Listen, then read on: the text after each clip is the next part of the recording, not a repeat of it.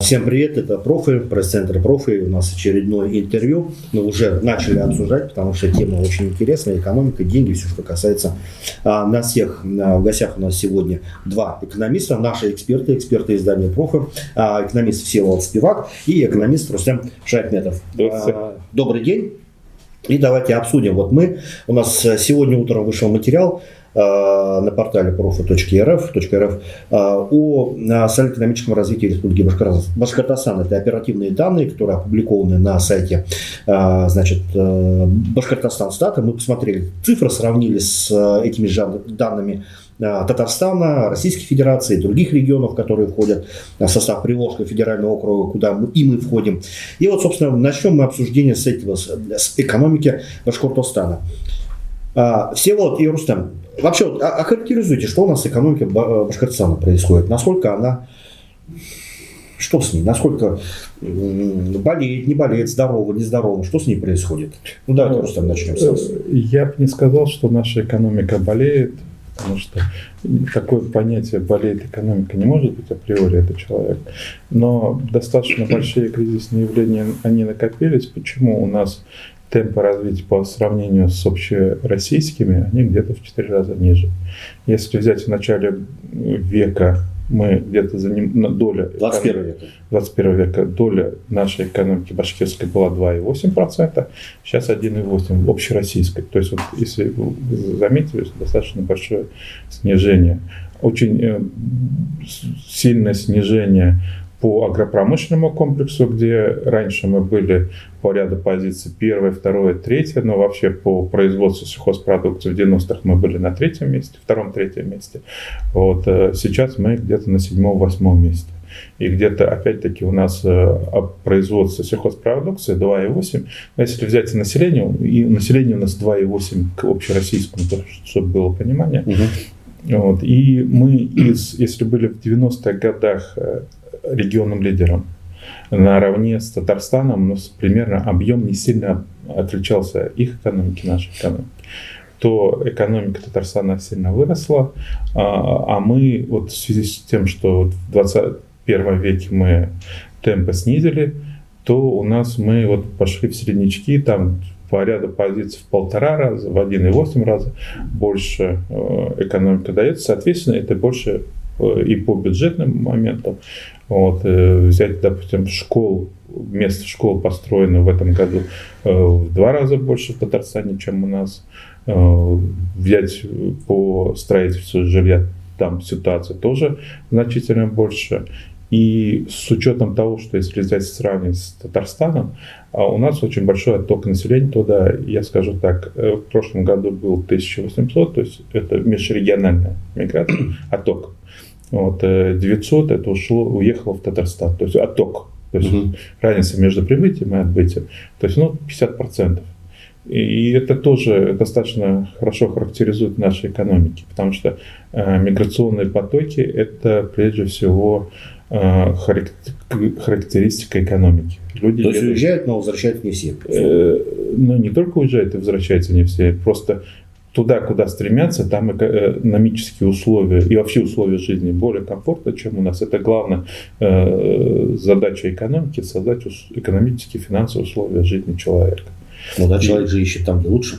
Да, ну это естественно. Угу. И здесь э, одна из проблем нашей экономики. Мы э, стремимся быть лидерами в традиционных э, отраслях, хотя мы все-таки доля падает. Это по производству бензина, допустим, переработки нефти наша доля снижается. Вот. И в то же время мы игнорируем э, инновационные технологии. Например, в IT у нас нет ни одного проекта. Взять Татарстан, опять-таки, да, там есть Иннополис, который они вложили э, порядка 27 миллиардов рублей. Э, там, если у нас очень много говорят об IQ-парке, который мы вложили уже несколько миллиардов, и, и никакой нет э, э, уже то есть уже отдачи, угу. то в Татарстане порядка 10-15 таких парков. Угу. И поэтому они здесь э, достаточно быстро развиваются. И, кстати, если взять университет Иннополис, он стал базовым образовательным учреждением высшего образования через который сейчас проходят все образовательные высшие учебные заведения, там повышение квалификации.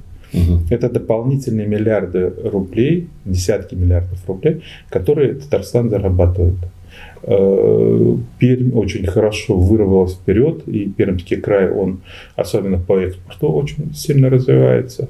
Вот. Э, мы, к сожалению, по экспорту, у нас экспорт ниже, чем был в начале века, где-то в два с лишним раза, если говорить.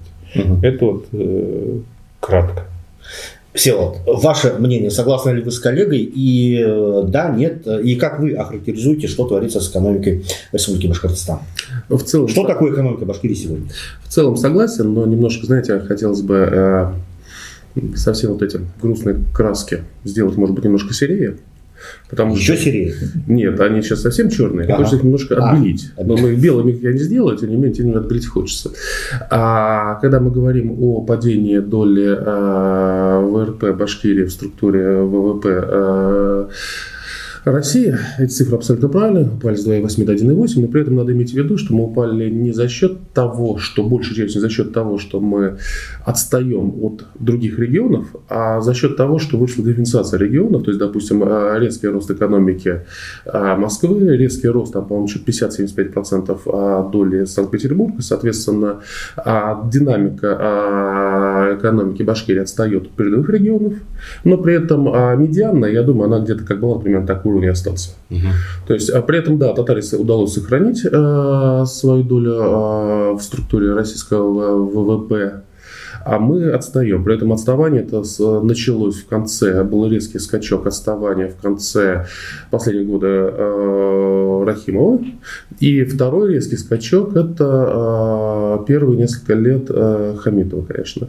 А трудно объяснить, чем это обусловлено. То есть можно объяснить непрофессиональностью кадров, с одной стороны, с другой стороны, можно пытаться объяснить, допустим, процессами, которые шли с учреждения там, Башнефти, либо какими-то другими процессами. Ну, если посмотреть э, данные э, федеральной статистики, Росстата э, по регионам, если по ПФО, допустим, да, все равно Республика Башкортостан, Республика Татарстан, они остаются такими двумя, в общем-то, лидерами по разным, э, по некоторым отраслям, там, сельское хозяйство, некоторые другие строительства. Лидерами где? В ПФО или в России? ПФО, ПФО, естественно. А да. здесь, смотрите, очень забавно читать всегда СМИ, нам говорят, что Башкирия заняла третье место по ПФО, Башкирия заняла второе место по ПФО. Ага. Башкирия крупный территориальный регион, мы на всякий случай по а, площади в два раза больше, чем Татарстан. Ага. И по площади, по количеству населения мы либо первые, либо вторые, как считать, Первый, относительно, ну как считать, здесь тоже ну, разные да. оценки есть. В ПФО. А в ПФО, да. да. Поэтому, если мы занимаем вдруг первое или второе место, это нормально. Если вы радуетесь чему-то третьему месту, чему-то большому, там, строительство,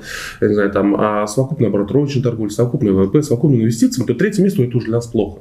Угу. То есть первое и второе место для нас, естественно, с точки зрения а, кадров, с точки зрения территории, с точки зрения природных ресурсов, с точки зрения качества кадров. Хотя, мне кажется, допустим, там относительно качества, они в последнее время начинают деградировать. Вот.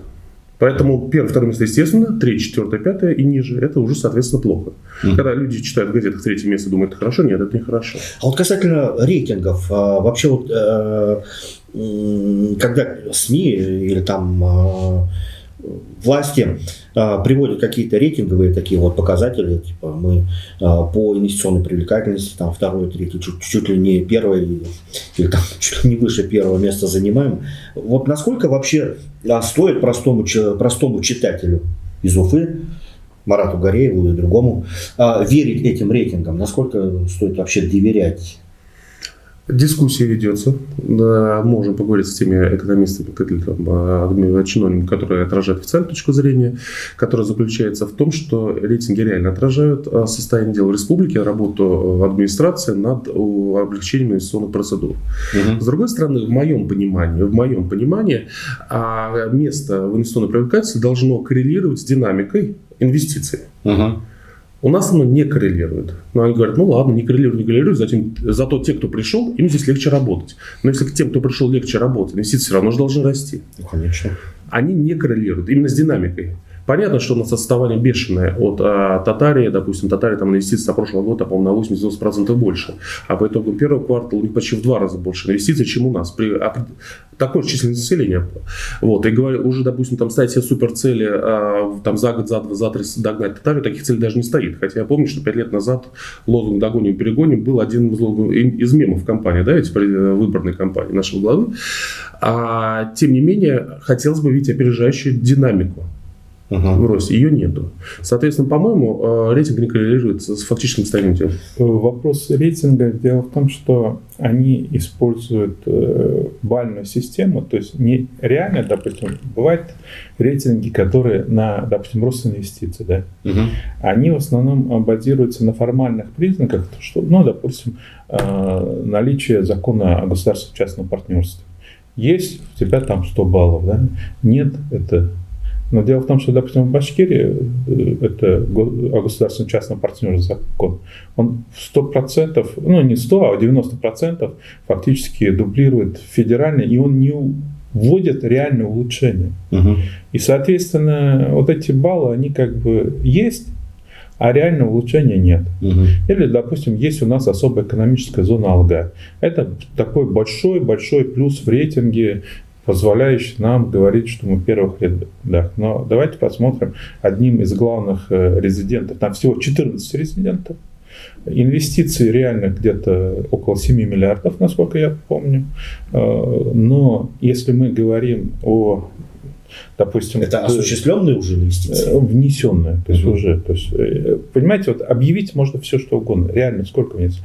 И один из э, главных проектов – это швейное производство, зарплата которых около 20 тысяч. То есть более чем в два раза ниже, чем по республике. Угу. Это в прошлом году, это официально э, данные по э, налоговой инспекции, которые они... Но возникает вопрос, а зачем нам нужны эти инвестиции и э, люди, работающие нищие? Угу. Сейчас у нас проблема, главная проблема, это дефицит рабочей силы. И мы так нерационально используем свою рабочую силу на то, что, ну, понимаете, ведь 20 тысяч где-то зарплата, да, это означает, что они не так много производят. Вот. Но зато бизнес, э, вот, вот эта компания, она получила около 100% рентабельности за счет э, освобождения от налогов. И в результате этого вместо положительного эффекта поступления налогов в бюджет, там еще дополнительные доходы населения, которые могли бы, допустим, быть 50-100 тысяч рублей, да, угу. мы не получили. Вот если взять э, аналогичную особая экономическая зона Алабуга, так. А, там свыше 300 миллиардов инвестиций накопленных. 7300. Ну да. И плюс к этому там э, ну, около сотни, если не ошибаюсь, э, внесенных туда э, то есть уже резидентов. Если взять, кстати, по Волгу, там 14 резидентов, из них большая часть инвестиций до миллиарда рублей. О чем может быть речь? Что такое миллиард до миллиарда? Там еще есть производство зато спортивных шорт. Вот, вот, вот. Э, кстати, они до сих пор шить-то не стали. Они закупают э, в Китае, это вторая, второе швейное производство, но я вообще не вижу понимания, зачем нам развивать швейное производство. Это, э, знаете, вот сто лет назад это было инновационно. Сейчас же этим занимаются развивающиеся, слабо развитые развивающиеся страны. Бангладеш, африканские страны. Понятно, патагонные производства. Ну, да? Есть мнение вообще, что особая экономическая зона Алга создавалась несколько с другой э, целью, то есть это вот определенная э, обложка, а настоящий контент это э, земли, которые, э, на которых реализуются проекты нефтехимические. Ну, а давайте... Что, не слышали об этом? Э, не, ну, есть там три производства, которые собираются делать, но вопрос стоит еще в экологии. Э, есть так называемый экологи... треугольник экологического неблагополучия в республике. Угу. Это Ишимбай, э, Салават, Стерлитамак. Проблема в том, что там зона ветров очень неблагоприятна. И все вот эти отходы, то есть воздух, который поступают, они для жителей, жители этим дышат. В результате там э, повышенная смертность. Но они дышат, по-моему, этим уже лет 70. Но потому и там идет уменьшение численности населения.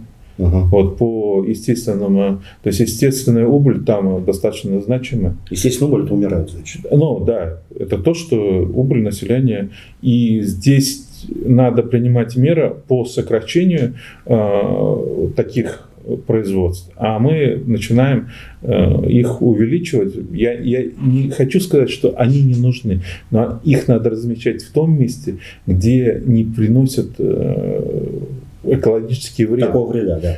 Давайте поговорим о причинах э, вот этих отставаний и не очень э, хорошего состояния экономики Башкирии, да, Башкортостана. Э, все, вот вы в свое время говорили о том, что одной из главных причин является низкие, каче, низкое качество управления. Естественно, это так, наверное, да?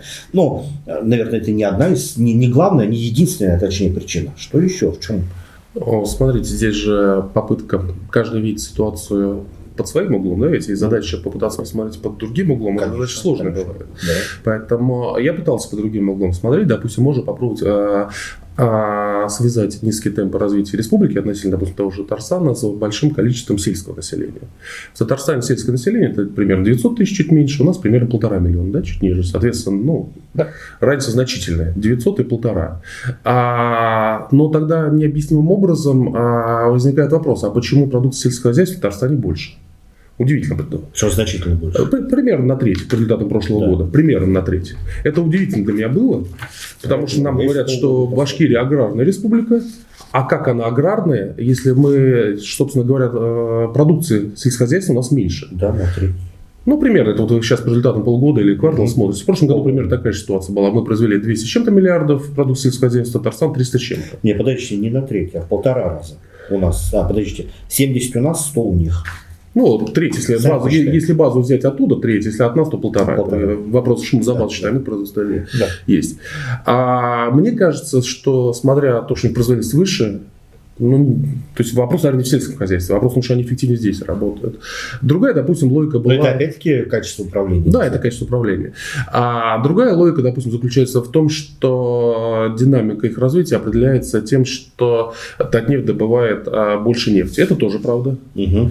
А, она добывает существенно больше нефти. С другой стороны, у нас же а, более сильное было нефтехимическое производство, нефтеперерабатывающее производство, которое, в принципе, компенсировало наше отставание с точки зрения а, абсолютно экономических цифр добычи нефти, угу. с одной стороны. С другой стороны, допущение о том, что а разница темпа экономического развития определяется а, разными объемами добычи нефти, а, выглядит некорректным в свете того, что большую часть а, времени, когда был резкий рост цен на нефть, на нефть это примерно там, 2000-2008 год, наше отставание от Татарстана росло достаточно скромными темпами.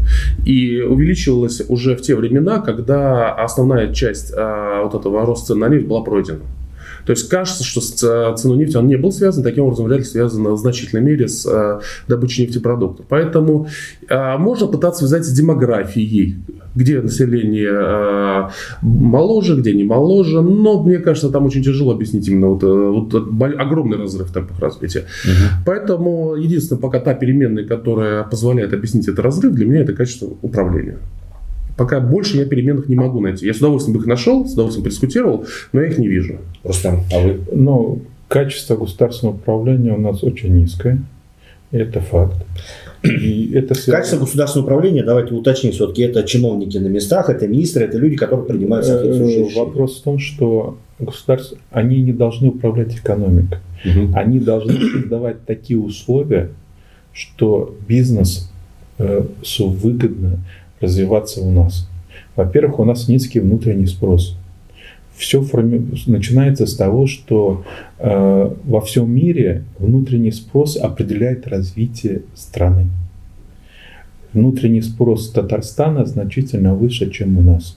Это mm-hmm. первое. То есть это э, второе. У нас очень э, как пренебрежительно относится к факторам э, производительности труда производительность труда вот в сельском хозяйстве, допустим, взять, да, она значительно ниже. Это связано с урожайностью, это связано с продуктивностью скота, э, которая значительно ниже, чем в Татарстане. Э, в свое время мы были как бы в серединке, и у нас за счет площадей это более-менее было, да, но э, потом в начале 2000-х началось особенно ускоренное развитие Белгородской области, Краснодарский край, Ставропольский край, Ростовская область. А мы остались на том же уровне. Э, мы боялись перемен, мы консервировали ситуацию, э, когда препятствовали приходу крупных игроков. Крупные игроки не, э, не стали вламываться в наши двери, они тогда стали в Татарстане, в Самаре. Вот мы, если взять по производству сельхозпродукции, мы после Саратовской области, вот, хотя у нас условия не хуже. Угу. Вот. И это вот э, такой фактор, и это во, во всем. То есть мы должны создавать соответствующие условия, и когда мы говорим, что вот особо экономические зоны, э, территория опережающего развития, что-то изменит ситуацию, это не так. Если взять их вклад, взять в том же Татарстане, взять в том же, э, там, других развитых, я не буду всех перечислять, это доля процента, один процент, не более. Это общие условия базовые условия. Потому что начинается с земли. У нас э, получить землю значительно сложнее для развития бизнеса, чем у наших соседей. Поэтому в соседних э, регионах э, там это сильно развивается. Вот. И у нас мы дошли до того, что, допустим, у нас самая большая, вот если взять бюджет, да, нам федералы помогают больше всех. Вот в этом году выделил вот на где-то вот 25 по-моему, число августа, где-то 55 миллиардов бюджет выделено безвозмездная помощь бюджетная. Это тоже вот э, фактор. Федерал. Федерал, да. Без этого мы бы вообще не выполняли свои обязательства. По доходам в бюджет мы были в первом полугодии на предпоследнем месте по э, расчету на одного жителя. Угу. После нас э, Мариэл и потом предпоследний мы. Это собственные доходы. Это то, что, как развивается наш бизнес, как у нас все это делается. И вот это главное, создать условия. Угу. Формирование э, многих вещей, потому что взять э, вроде бы вот мелочь, учителя, да, но учителя это те, которые 3, свыше 30, о, 100 тысяч, по-моему, цифры не помню точно, а это а, те, которые заняты в образовании у нас средняя, то есть зарплата там на четверть ниже, чем средняя зарплата по республике. А если взять 5 лет назад, это была разница 20%. То есть их зарплаты уменьшились реально, угу. и, соответственно, они стали меньше покупать. И нет смысла у нас создавать какие-то производства, которые за счет логистических издержек э, могли бы быть выгодны в республике, потому что нет спроса. По поводу урожая, говорят, зерно на полях лежит и цены на хлеб растут. Как-то вот вы не анализировали вот эту вот ситуацию, что творится с ценами на, а, на хлеб и вообще, как дальше жить будем, с инфляцией, вот э, что с этим у нас и в Башкирии, и в России вообще в целом?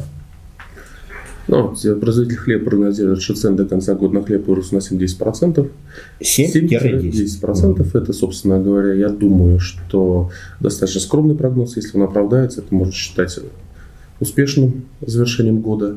А пока у нас открыты шлюзы э, с внешними рынками, пока можем отправлять туда продукты, пока можем получать деньги или получать деньги, э, получать продукты, соответственно, цены на сырье будут неизбежно расти, с одной стороны. С другой стороны, мы видим э, и рост издержек на заработные платы. Uh-huh. Все это неизбежно будет приводить, конечно, к росту цены. Я думаю, что сообщение о росте тех или иных цен на те или иные базовые товары будет, мы будем встречать чаще и чаще.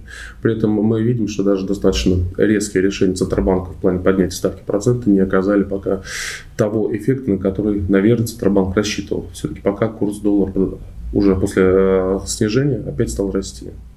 Но он пока все равно еще до, до 100 не дошел. До, достанет. Кстати, там недалеко Может, может, может, быть, может быть, Центробанк все-таки ставил задачу а, не допустить а, вот этого психологического а, перешагивания этого психологического. Ну, тоже он перешел уже. Ну, пока потом откатился. Потом, Нет. Я и говорю, потом он, он, он откатился. Я думаю, что задача Центробанка стоит в том, чтобы удержать все-таки курс на тех значениях, которые не позволят инфляции вырасти, нежели существенно вырасти, нежели те прогнозные э, таргеты, которые выставлялись. Угу. Таргеты выставлялись на уровне 4-4,5%. 10%, сейчас уже говорится о таргетах там 5, 5,5-6%. Но если э, рубль будет слабеть теми же темпами, то очевидно, что эти таргеты будут перевыполнены. И надо сказать, что решение поднять ставку до 12% это очень болезненное решение, надо понимать. Я думаю, что оно правильное, но при этом надо понимать, что есть э, куча негативных эффектов э, с ним связанной экономики. То есть уже сейчас мы видим, что ставки там, для малого бизнеса выросли до 18% ставки по ипотеке, коммерческой ипотеке э, льготная, это другая тема, выросли до там, 13%, 12, 13, 13,5%, это очень много. Ставки по, по потреб реальные ставки, ну, номинальные ставки, но не субсидируемые магазинами или производителями, превысили уже 20%. Соответственно, так, замедление роста экономики. Э, замедление, да, это надо понимать, это надо связывать э, с э, обстановкой в мире, где уже последние там условно говоря, 10 лет, ну, в зависимости в каких странах, реальная цена денег около нулевая. Э, это означает, что номинальные ставки либо сопоставимы с инфляцией, либо зачастую даже ниже, угу. то есть они даже отрицательные. У нас сейчас реальная цена денег а, представляет примерно, если опираться на официальные цифры инфляции, представляет 6-7%, соответственно, до производителя, до потребителя эти деньги доходят с наценкой банка, и там уже реальная цена их там 8-9% может угу. быть. А долго существовать в таких условиях производство наше не сможет даже, ну, особенно в условиях кризиса. Что? Ну, первое, я скажу так, по ценам на продовольствие. Да. А, дело в том, что в цене... Сколько хлеб будет к концу года Ну, Насколько я думаю, процентов на 10 15 он, скорее всего, повысится. Это mm связано с чем? Во-первых, а, очень большая доля в себестоимости – это э, импорт. Я, конечно, понимаю то зерно... Импорт чего? Импорт э, семян, импорт запасных частей. Там очень много чего мы заводим из-за границы, а курс рубля упал где-то на 1,4. То есть цена импорта увеличилась на 1,4. Если, допустим, 30% э, доля импорта, то вот может прикинуть. Ну а как же, у нас же во всех новостях говорят, что на, на нашу технику переходим, Нет, на российскую, ну, белорусскую. Вот по ржи, допустим, у нас э, более-менее, потому что рожь, скажем так, не является превалирующей культурой мировой, да, угу. а пшеница, подсолнечник, сахарная свекла. Это все идет, э, основные семена оттуда, и они повышаются. Кроме этого, очень много импортной техники, которая реально работает. Их надо, ее надо ремонтировать. Конечно. Вот. Это тоже составляет. Есть э, также другие вещи, которые тоже мы заводим за рубежа. Но поймите, мир, э, мы не можем все производить сами. Вот просто это теория Чучхе, Северная Корея, это... Ну, международное разделение труда – это изобретение человечества. Да, да. И поэтому мы все равно будем делать. И Прекрасно. Э, это как бы будет. Э, второе, вот Дело в том, что э, объем, если взять, вот в прошлом году я об этом говорил, как только повысится объем импорта, то у нас будет падение рубля. Угу. Вот. Почему в прошлом году было низкое, э, низкий, скажем так, курс доллара? Это связано с тем, что платежный баланс зашкаливал, э, имеется в виду, что долларов было больше, чем мы могли их переварить. Сейчас э, ситуация обратная, потому что происходит дедолларизация э, внешней торговли, и значит долларов поступает меньше, но покупаем-то мы за доллары и евро много товаров. Угу. И поэтому, раз это так, то и, соответственно, нам эти э, валюты нужны. Угу. Вот, и поэтому происходит вот такая ситуация.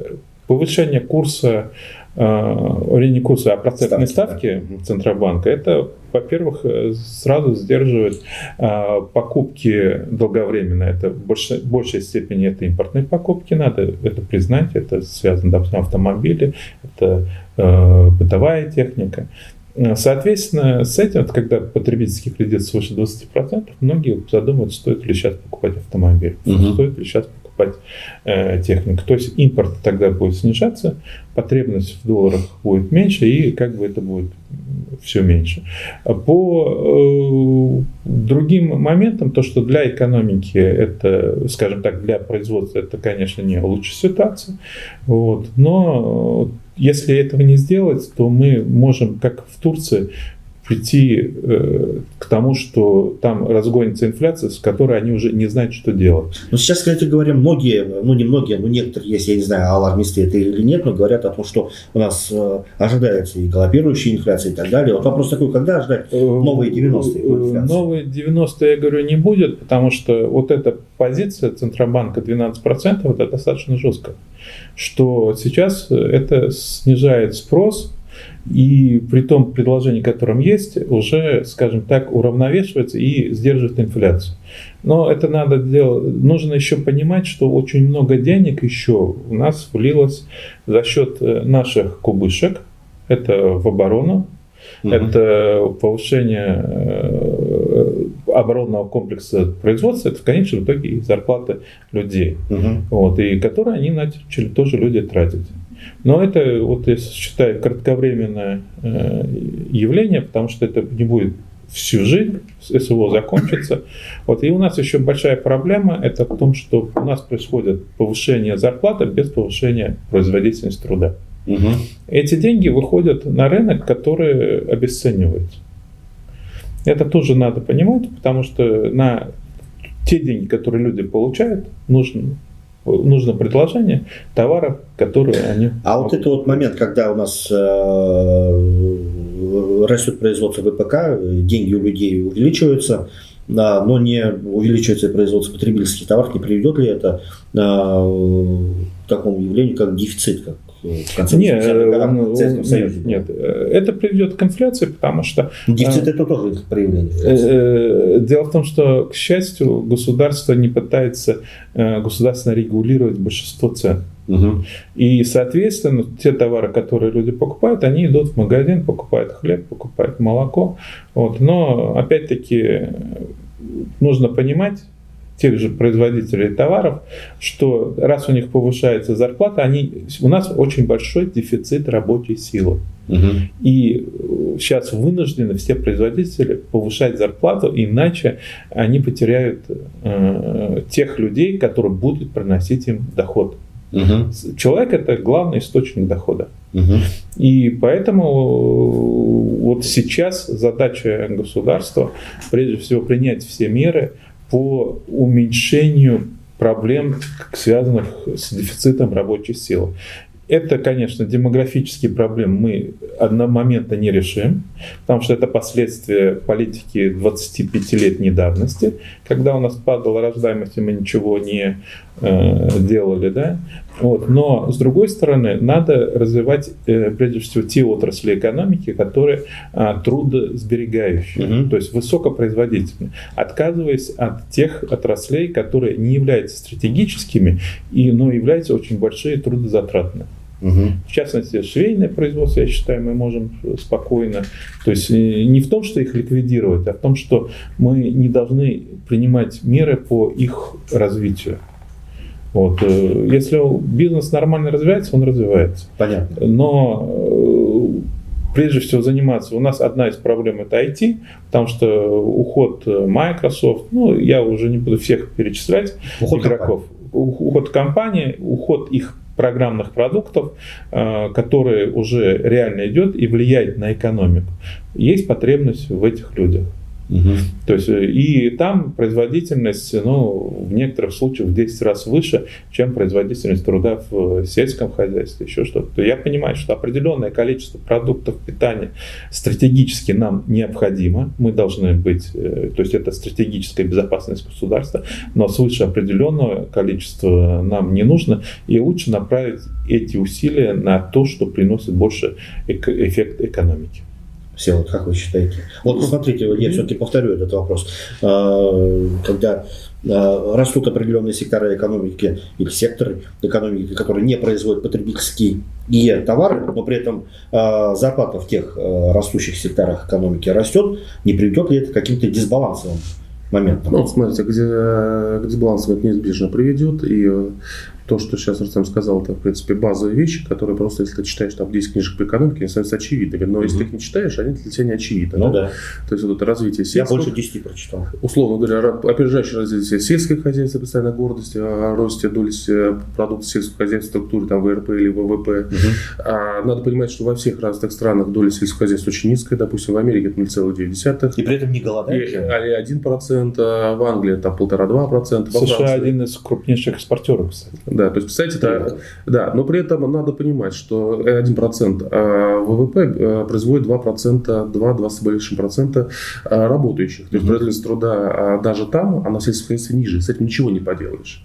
Ничего не поделаешь. Объективно, то есть, объективно в развитой экономике производительность труда в сельском хозяйстве низкая. Угу. Поэтому обеспечивать сверх определенных границ собственные продукты, это просто экономически неэффективно. Угу. И гордиться ростом сельского хозяйства – это плохо. Значит, у вас низкопроизводительная сфера растет быстрее, чем высокопроизводительная. То же самое касается, собственно говоря, а, швейного производства. Швейное производство, оно хорошо тем, что там очень низкая стоимость а, рабочего места, и когда у тебя есть большие проблемы с обеспечением работы людей, или локальные, или глобальные проблемы, ты очень быстро можешь эту проблему решить. Угу. Но по мере развития экономики рано или поздно должен прийти этап, когда ты а, либо нейтрально относишься к швейному производству, и оно живет как живет, да. либо более того, ты прилагаешь усилия для трансформ... насильной трансформации структуры экономики. Угу. А мы видим пример насильной трансформации структуры экономики, допустим, а, на примере Тэтчер, которая а, осознанно разрушала а, а, угольную, уголь, угольную отрасль. Да, это но делать такие действия может государственный лидер только пользуясь либо общественным доверием, либо а, расширенным инструментом административного давления. Насколько я помню, при, приватизировала. Да, она отменила часть года, они стали неэффективными, ну, соответственно. Да. А, но тем не менее, это вызвало большие волнения, потому что люди, которые привыкли столетиями из поколения в поколение а, к привычному образу жизни, да, не богатым, да, может быть, бедным, да, с физическим трудом и с экологическими проблемами, но тем не менее, они оказывались в новых условиях. Но через какое-то время эти люди, или, может быть, их дети, они в новых условиях стали жить лучше и стали делать, э, производить больше продукта, создавать больше добавленной стоимости. Та же история, допустим, была и в Южной Корее, которая после 53 года 53 года после войны, соответственно, да. а до 50% ВВП Северной, э, Южной Кореи это было швейное производство. Угу. Теперь мы с вами видим, что это далеко э, не та страна, которая производит э, много шьет. Угу. Вот, поэтому здесь согласиться, не согласиться трудно. Да. А опережающий, второй это тезис, это относительно опережающего рост зарплат по отношению к а, производительности труда, к ну, производительности. Это, я помню, был вопрос при поступлении на экономфак в 95 году. Угу. То есть это даже для этого 10 книжек не надо читать, это абсолютно базовая вещь. Это э, долг продолжаться не может. Угу. Мы сейчас видим рост заработной платы в структуре доходов населения, а, и мы, оно уже превысилось, допустим, оно раньше составляло там 48, 49, 50 процентов, сейчас оно вышло, по-моему, на 55-56 процентов. Угу. А, это раз. И мы видим э, рост заработной платы в структуре относительно, относительно ВВП. Это плохой признак. И, ну, как раз связано с тем, что производительность растет медленнее, нежели заработная плата. Дальше вопрос, а, за счет каких средств будет покрываться а, вливание в экономику а, а, денег э, э, ВПК ну, и различные нужды, связанные с обеспечением СВО. А официально цифры были понятны, условно говоря, на апрель, когда у нас дефицит федерального бюджета составил около 3 триллионов рублей, что примерно, а, что уже было выше, нежели уровень, который был запланирован в целом на год. Угу. Потом неожиданно эта цифра начала немножко снизилась. И недавно Владимир Владимирович нам сказал, что она еще снизится до конца года. И вот понимание, за счет чего она снижается, у меня, честно говоря, нет. Угу. Потому что так просто быть не может. Потому что у вас а, рост а ВВП Роспромпроизводства будет достигнут преимущественно за счет продукции военного назначения ВПК, да, соответственно, за счет чего а государство финансирует избыточные затраты, если это не отражается в бюджете или не будет отражено, это, это, это, это вопрос. Это могут делать, допустим, за счет а, госкомпании, тем или иным образом. Допустим, мы знаем, что госком, некоторые госкомпании, там ЧВК, да, и, наверное, как-то э, спонсируют угу. их работу. А, может быть, это будет отражаться на балансе компаниях э, в виде вещащей задолженности, то есть не отражаться в бюджете напрямую.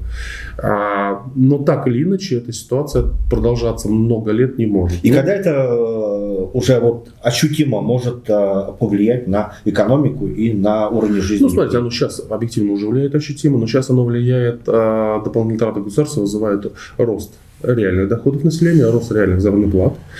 И приходится спорить с теми с, э, кто оппозиционно настроен, говорят, да нет, ну нет же Роснахуда, он будет Роснаход. Он будет, это будет реальным. Но а здесь важно понимать, как распределен этот уровень доходов, распределен а, между а, различными социальными группами. Большая часть а, реального роста доходов будет сопряжена именно с а, участниками СВО или связанными людьми. То есть, условно говоря, думаю, 3-4% это только за счет миллиона человек, которые вот, находятся там. Угу. А, процент 2 добавятся работники ВПК, 2-3 может быть и те, кто работает на новом новых территориях. Соответственно, большая часть, подавляя, за исключением вот этих там 2-3% а, населения, остальные либо не ощутят значимо рост mm-hmm. доходов, mm-hmm. либо а, большая часть, я думаю, ощутит реально падение доходов и заработной платы. Реаль, большая часть, реально, не номинально. Номинально mm-hmm. вырастут. Вот примерно так. Через сколько и когда это можно ощутить? Когда, и когда это случится? А я думаю, что по итогам года значительная часть россиян увидит, что их реальные доходы упали. При том, что, Они уже сейчас при том, что совокупные доходы россиян вырастут, но вырастут только в нескольких процентов. Uh-huh. То есть не в нескольких процентов они существенно вырастут, uh-huh. а, осталь... а у, там, у какого-то значительно заметной группы они тоже вырастут за счет того, что доходы этих нескольких процентов будут проникать в экономику, да. допустим, в рестораны, в жилье, в там, продажу автомобилей. Uh-huh. А у значительной части россиян, которые а, не получат ни а, в первом шаге эти дохода, не во втором за счет перераспределения ну, вниз по потребительской да. цепочке, а я думаю, они снизятся. Я думаю, что это уже сейчас для многих очевидно. То есть ты уже сейчас не можешь легко взять билет, угу. там за границей ты уже ну, не да, можешь да. легко купить автомобиль, у тебя а, разрыв между стоимостью квартиры и твоей зарплаты да, растет. Уже не слетаешь. На выходные Москвы, ну да, ну, уже, уже цены могу... не те. Да, раньше можно было за 3000 слетать, а сейчас, сейчас по-моему, таких цен нету. Раньше за 2000 на всякий случай из Москвы в Италию летали, в Испанию. Угу. То есть это было на выходные можно было полететь. Все, забыли эту тему уже. Вот, поэтому я думаю, значительная часть а, будет ощущать а, падение доходов и, соответственно, не верить в официальные цифры. Не верить. Я думаю, да, потому ну, что они будут чувствовать на себе падение.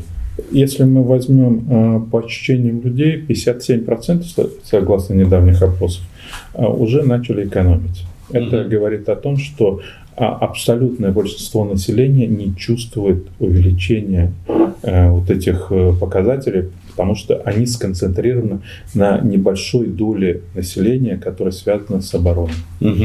И здесь это уже как бы факт.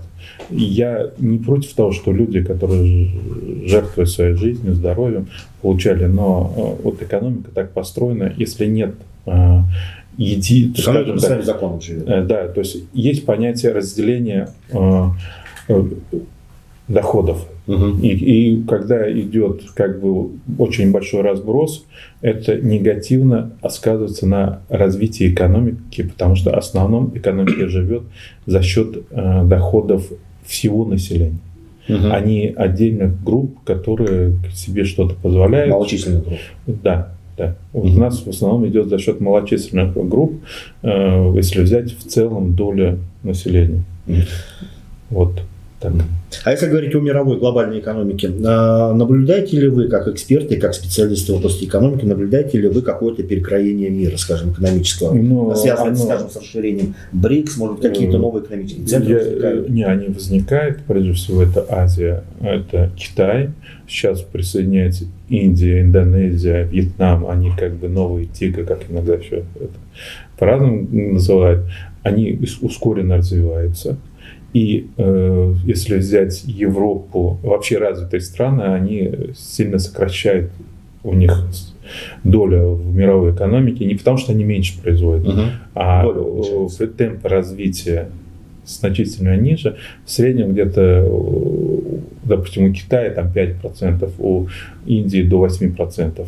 Ну, так угу. вот э, рост экономики у Европы где-то 1,2 э, вот в этом году будет, а у России где-то на уровне 2%, в этом году где-то 3-4% будет рост экономики общемировой, но вот надо понимать, что мы все равно отстаем. Вообще рост экономики России он значительно где-то в два с лишним раза ниже, если взять в долгосрочной перспективе, если мы посмотрим с 2010, допустим, по 2023 год, э, значительно ниже общемировых. И поэтому нас опережает производительность труда э, в промышленных э, производствах в Индонезии, Китае уже выше, чем в России. Это очень неблагоприятный показатель, но надо учитывать, что промышленность, сам, сам промышленный сектор, он начинает сокращать свою долю, развивается прежде всего за счет услуг. Услуги это IT, это биотехнологии, также другие вещи, которые очень важны для сейчас экономики. Их значение сильно возрастает. Сел, что вы скажете об изменении э, глобальной карты мира экономической? Ну, если говорить об изменениях, тех вопросов, которые интересны, э, первое, что мне интересно, да, это история с нулевой ценой денег. Угу. То есть э, всю жизнь, там, э, ну, во, во, во, весь период существования экономики как науки, если это в принципе наука, э, говорилось о много предпочтения, то есть за деньги, за то, чтобы отказаться от использования денег сейчас, ты получал процент. Угу. А те, кто использовал деньги, соответственно, платили эти да. проценты. Это было некой аксиомой, примерно как то, что яблоко падает.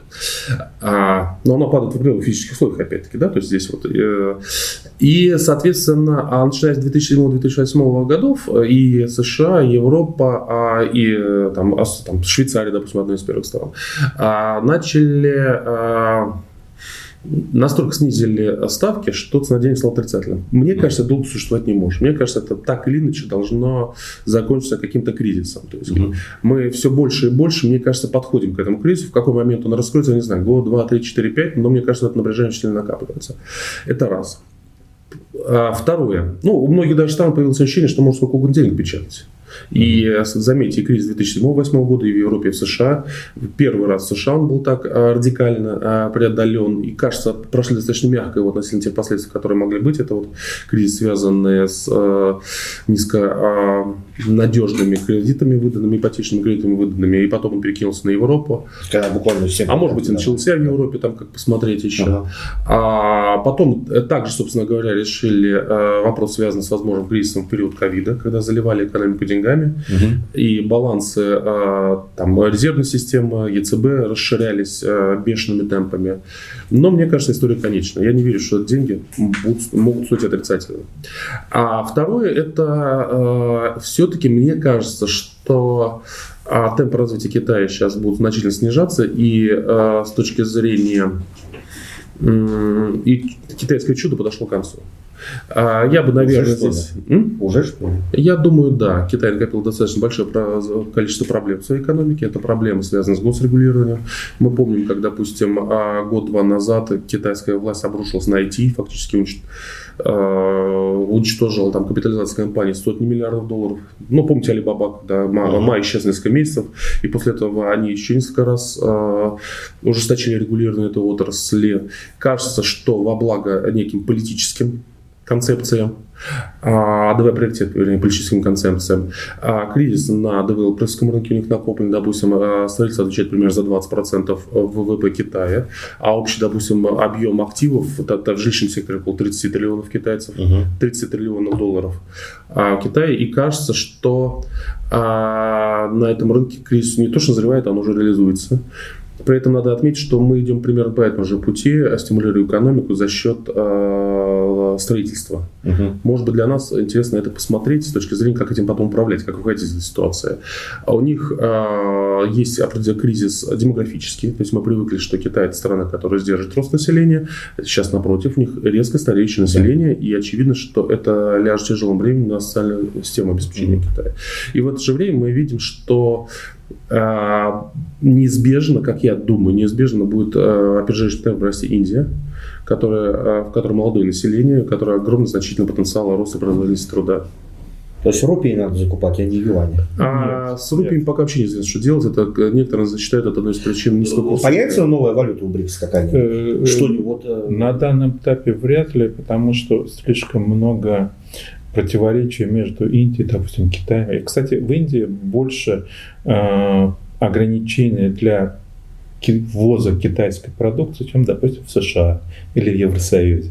То есть э, там не все так просто. Угу. Вот. По, у Китая действительно складывается определенный негативный тренд, то, что касается э, демографической ситуации. Угу. С этим совершенно правильно сказано.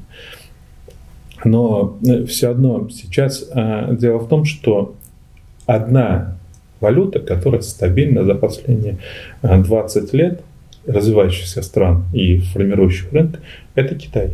Юань. Юань, да. И их курс, если взять за последние 15 лет, он даже подрос по отношению к доллару. Сейчас у них проблемы с юанем существуют, но я думаю, они эту проблему решат. И сейчас э, юань быстро завоевывает рынок резервных валют. Угу. Это, кстати, за счет этого они свою экономику развивают. Это дополнительный фактор. За счет этого США, кстати, очень сильно развивает, почему у них достаточно высокие темпы развития. Второе – это расчетная валюта становится, потому что они а, около 48%, э, больше, чем доллар, продают свою продукцию за юани. Угу. И эта тенденция развивается.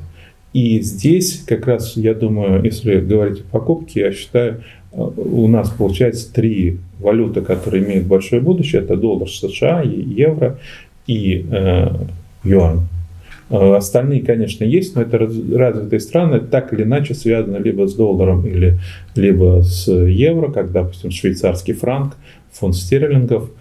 Вот. Э, но, тем не менее, я считаю, что вот юань, он сильно не связан, не привязан ни к какой валюте. Uh-huh. Вот. И я думаю, китайцы это будут очень сильно использовать. И их вот финансовые, сейчас э, в резервных валютах там 2,8%, вот.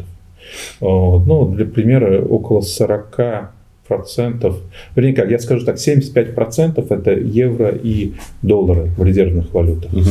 Вот. Э, и вот эта ситуация доминирования Китая будет не только ростом экономики, а ростом прежде всего в финансовых услугах. Угу. И прежде всего то, что их валюта будет э, расти востребованность, а раз будет востребованность, они просто будут печатать свои юани и давать в пользование нам, Индии, там, другим странам.